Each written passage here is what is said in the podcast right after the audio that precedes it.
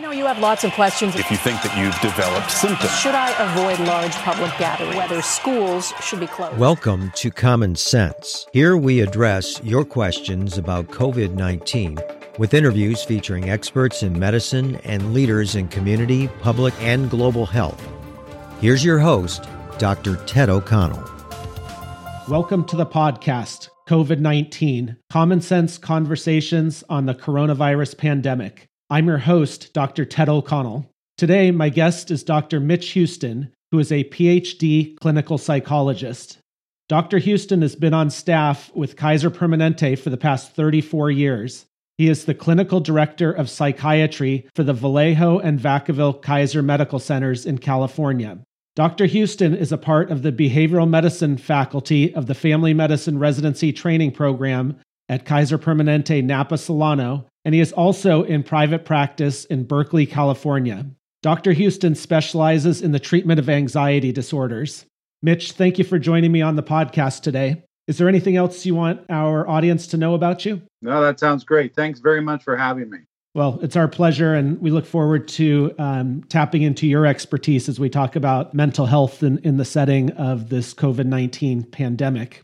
One thing that I really wanted to talk with you about is hoarding behaviors that we're seeing in our supermarkets, and particularly the idea of hoarding toilet paper. It's been a really interesting phenomenon to think about. We know that most people who get COVID 19 don't get gastrointestinal symptoms, so there's a disconnect there, and, and I would love to hear what you have to say about this topic.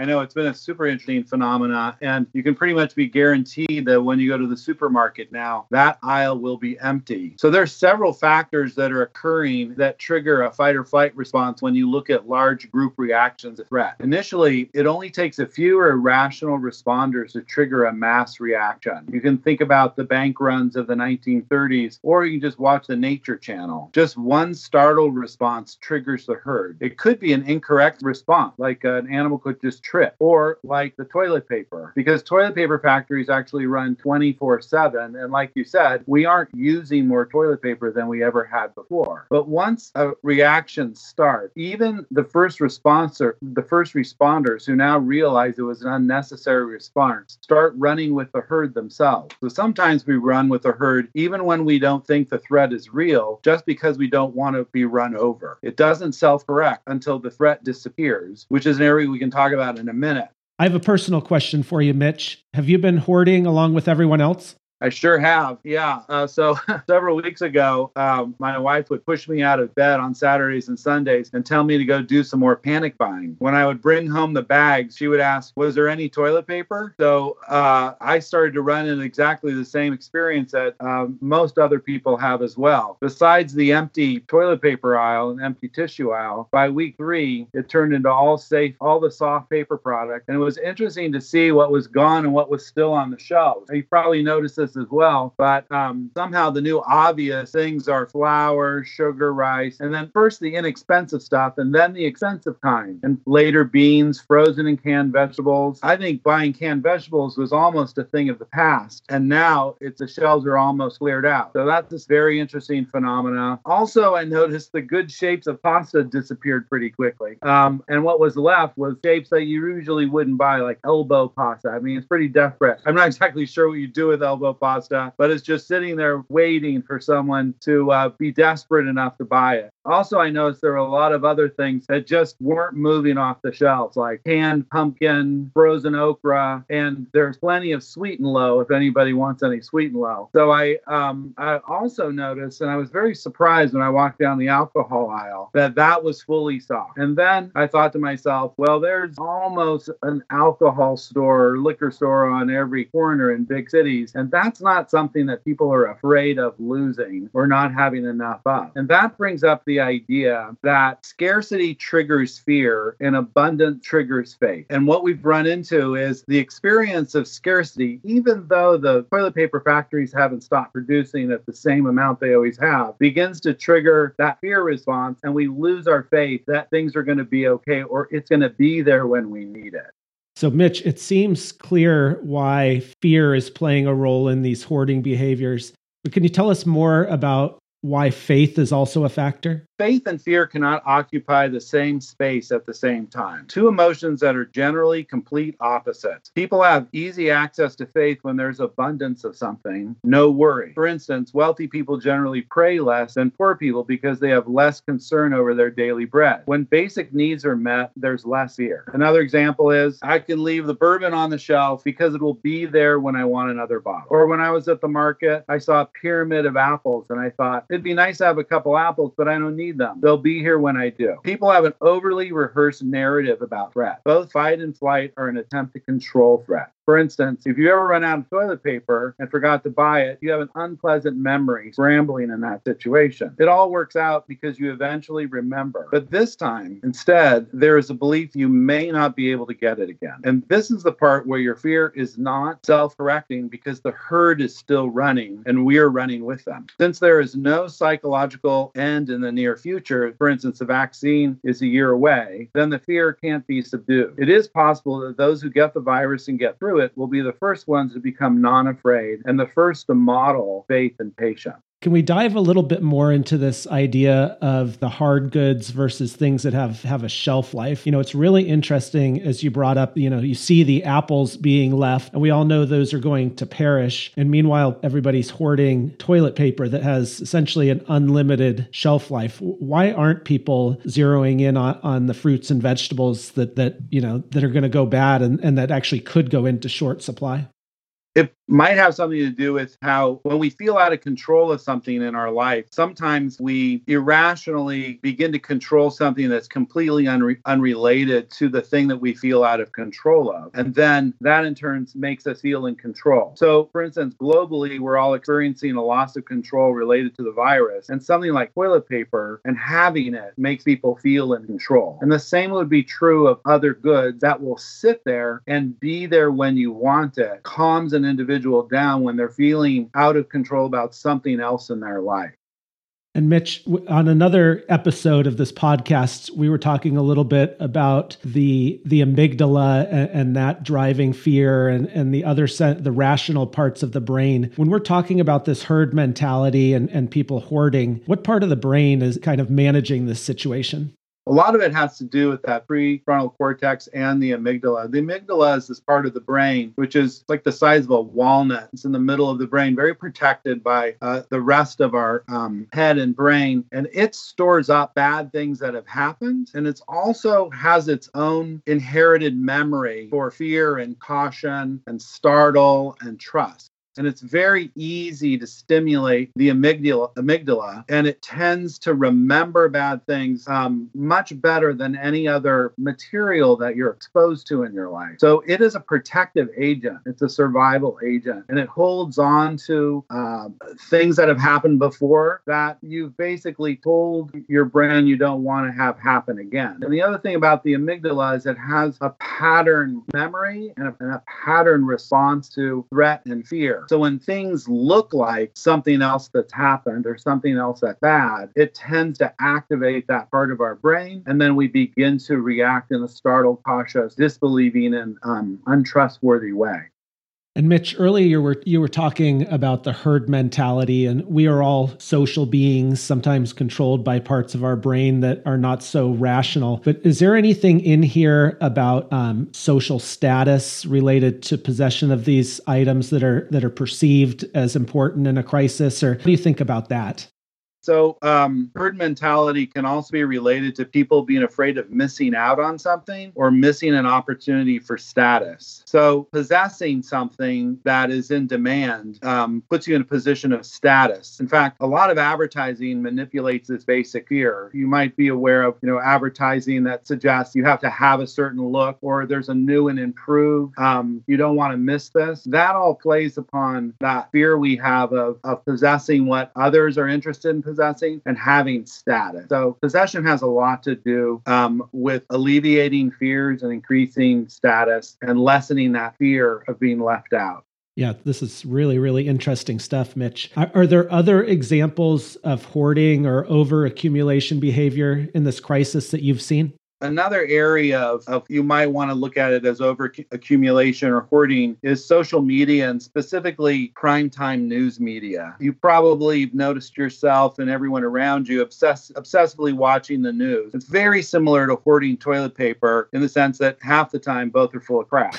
um, but, but, seriously, um, since threat produces both cognitive and a physical fight or flight reaction, we tend to overdo thought or behavior re- to reduce or eliminate that threat. Our instincts and intuition about danger don't slow down long enough to evaluate the circumstance in a rational way. Besides, you may be wrong. And as you know, humans are not fond of being wrong. Better safe than sorry is an ingrained reactive thought process. People generally abandon faith, belief, and trust when they feel threatened. For instance, I probably won't run out of toilet paper because the factories are running 24 7. That may work one day as a thought, but a nice 24 pack of double ply, double ply tissue means you don't have to believe because you can know instead. People who are afraid prefer manual control, leaving faith for peaceful, non threatening time. And Mitch, what do you mean by manual control? Uh, taking over something um, uh, in order and and letting go of believing that it's going to be okay anyway. So manual control, you might a person might have a closet full of toilet paper, and that allows them to feel like okay, I have enough. But then they might notice that people are still purchasing it, and they may begin to doubt that they have enough, even if they have plenty. And so they then abandon again their ideas or their thoughts that it's going to be okay okay and everything's going to work out all right. And they go into a manual control mode of going back out, which at this point isn't really recommended if you don't need to. And to alleviate that fear, gather more toilet paper really interesting stuff. You know, you brought up the news media, and it seems that that is really based in fear. The messaging that comes from the news media, really on on a around the clock basis, not just about this pandemic, but in general. And they're very often using fear to sell their product, which is the news. Just like advertisers can try to tap into our own fears to sell the products they're representing. Is that pretty accurate representation? Yes. Yeah. Yeah. I've been noticing the same phenomena. Yeah. Yeah. Um, Mitch, so we te- I'm hearing what you're saying is that we tend to repeat behaviors to alleviate stress and anxiety that we're feeling. Is is that correct? And if so, can you tell us a little bit more about that?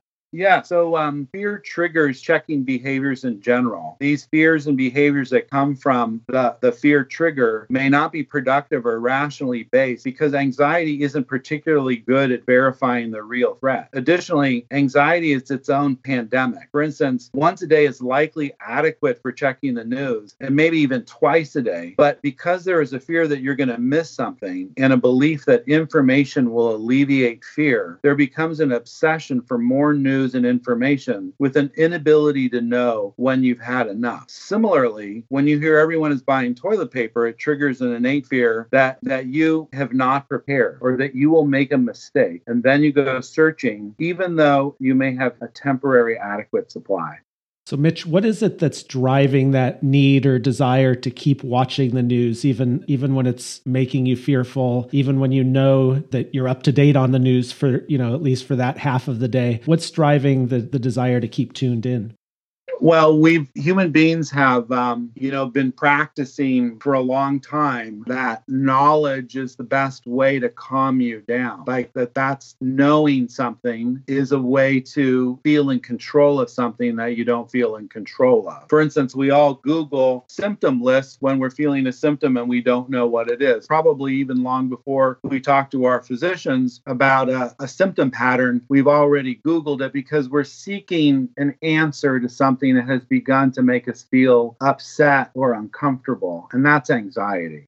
So it's almost a hope that by watching, continuing to watch the news, you'll glean more information or more knowledge that will help you feel more in control of the situation and help to alleviate the fear and anxiety when it's actually potentially doing the opposite. Is that fair? Exact, exactly, and there, yeah, there's lots of examples of that. For instance, you've probably read that article about you know you should avoid uh, uh, anti-inflammatories like Motrin, ibuprofen, and instead use Tylenol. So that's one of those pieces of information, whether it's accurate or not, that someone will say to themselves, "Well, I was glad I was watching TV because I wouldn't have known that." Right. And so then that triggers a need to stay tuned, right? So to be along with the herd, where you're running with the herd, very difficult to step off and say say, I know enough information right now. I'll check in 24 hours because the brain says, well, maybe you're going to miss something. And like I said before, we don't we don't want to miss something. Human beings aren't really good at that. So we'd rather be safe than sorry.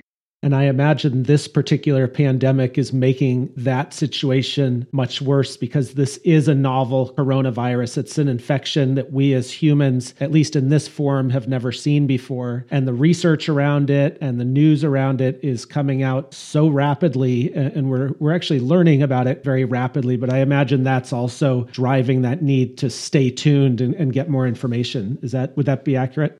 Yeah, I would agree with that. That that um, that there are many aspects that we just don't know, and that again triggers that loss of control. And then people are going to seek ways to feel in control. So the most absurd thing is the accumulation of toilet paper, but far more normal and acceptable is just staying tuned for information, even though a lot of that information is a bit overwhelming. So the rates of infection and what happened, you know, um, in the next, you know, three hours hours later, just tracking it very closely begins to really overly activate our brain. Science, science, science! Science, science! Hello, podcast fans. Want to get weird with us?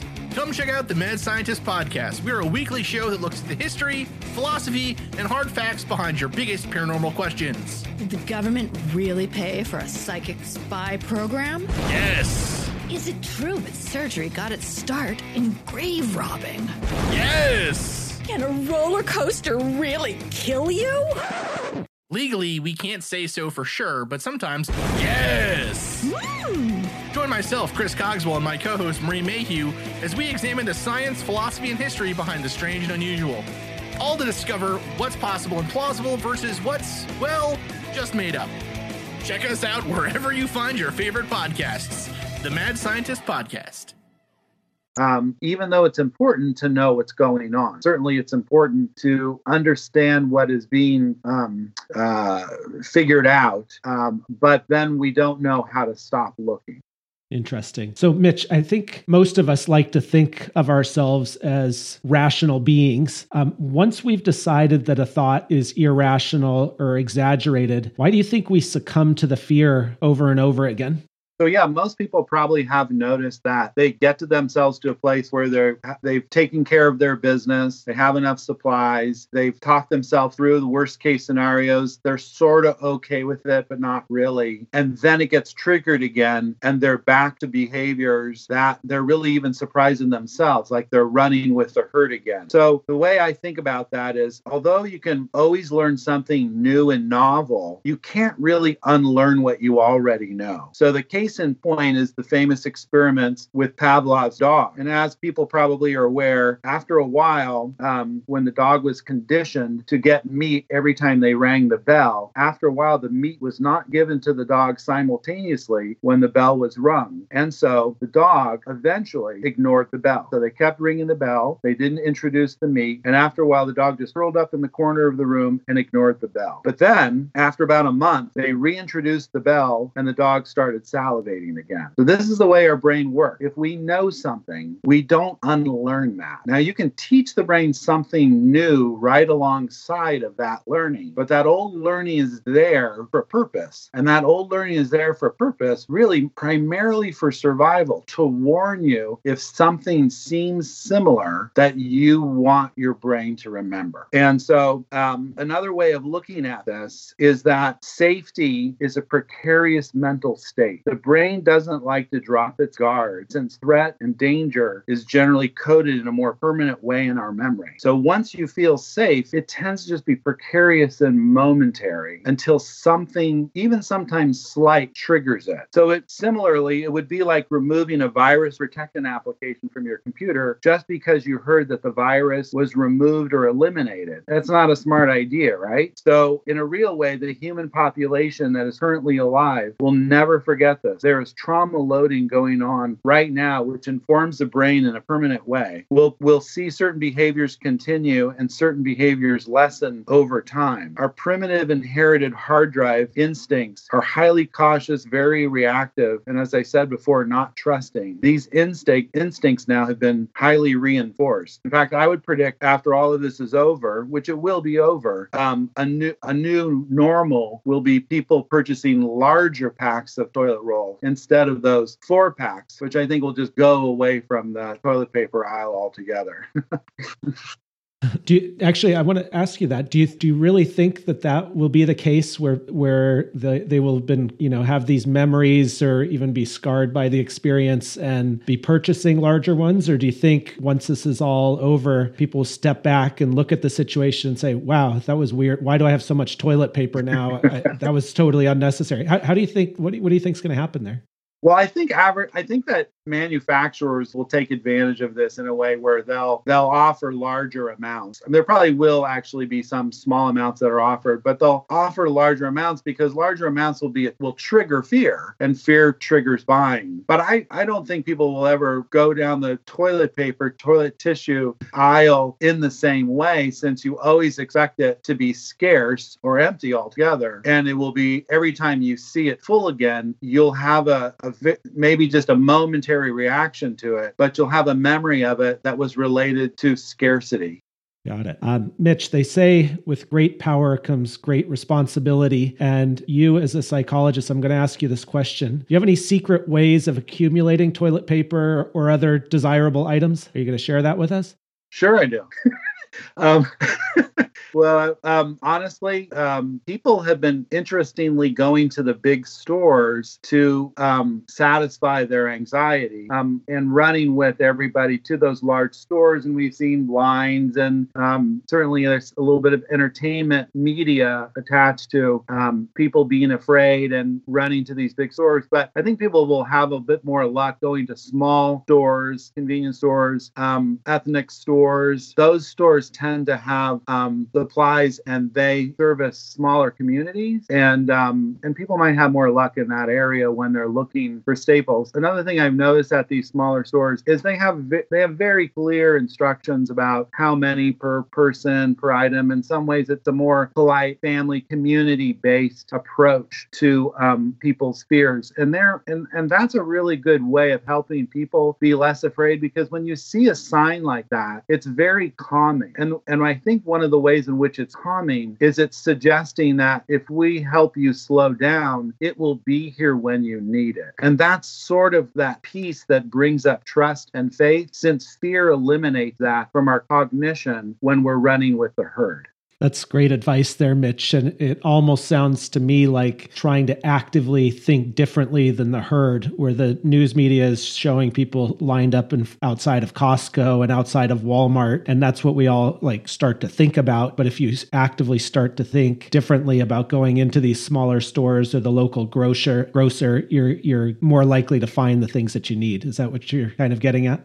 Yes, exactly. And um, you're also supporting small business and you're supporting smaller communities. And it's actually a really nice experience when you go uh, into a place that you don't normally go to. Maybe it's a little less convenient, but they're often family run. It's a good experience. And also in, a, in an environment um, right now where we're all afraid for ourselves and each other and how our economies work. It's a really good way to support your local econ- economy because I think everybody's always been a bit afraid of mom and pop stores going out of business, and they do solve problems for people. Convenience and small is the solution in a lot of ways, even though we've moved away from that to big and abundant. So it's a way to kind of take advantage of this time and go back a little bit and see that those smaller um, solutions are really big solutions if you can tame uh, some of that desire to over purchase. Mitch, you actually just tapped into a question that I've been asking our guests towards the end of each interview. And, and my intent here is to recognize that a lot of small businesses, mom and pop shops, restaurants are really hurting right now. And so I've given each of our guests an opportunity to give a shout out to a small business in their community or a restaurant with the idea of encouraging people to think about doing takeout to help support the restaurant owners and the workers. So we're not quite at the end of this interview, but I'll give you the chance to ask, to answer that question now um, since it came up. So, are there any in your community that you'd like to give a shout out to?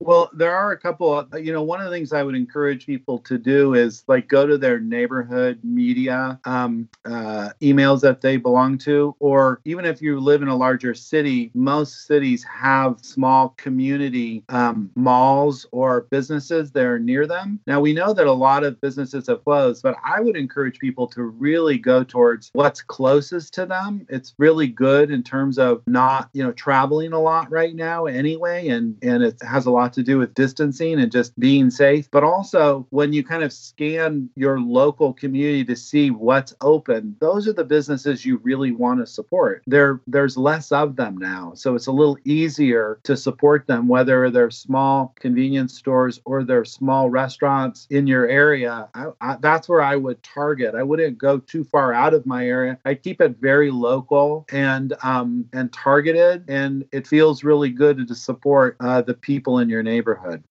That's great advice, Mitch. Um, the last question I want to ask is kind of more of a, a, global thought, and that is what is your advice for people to try to help maintain their mental wellness during this time that is full of fear and anxiety and rapid news cycles and, and just a lot of information coming at us and an atypical situation where we're being asked to stay home and to social distance ourselves from friends and family and you know all of the normal situations that we would otherwise be in?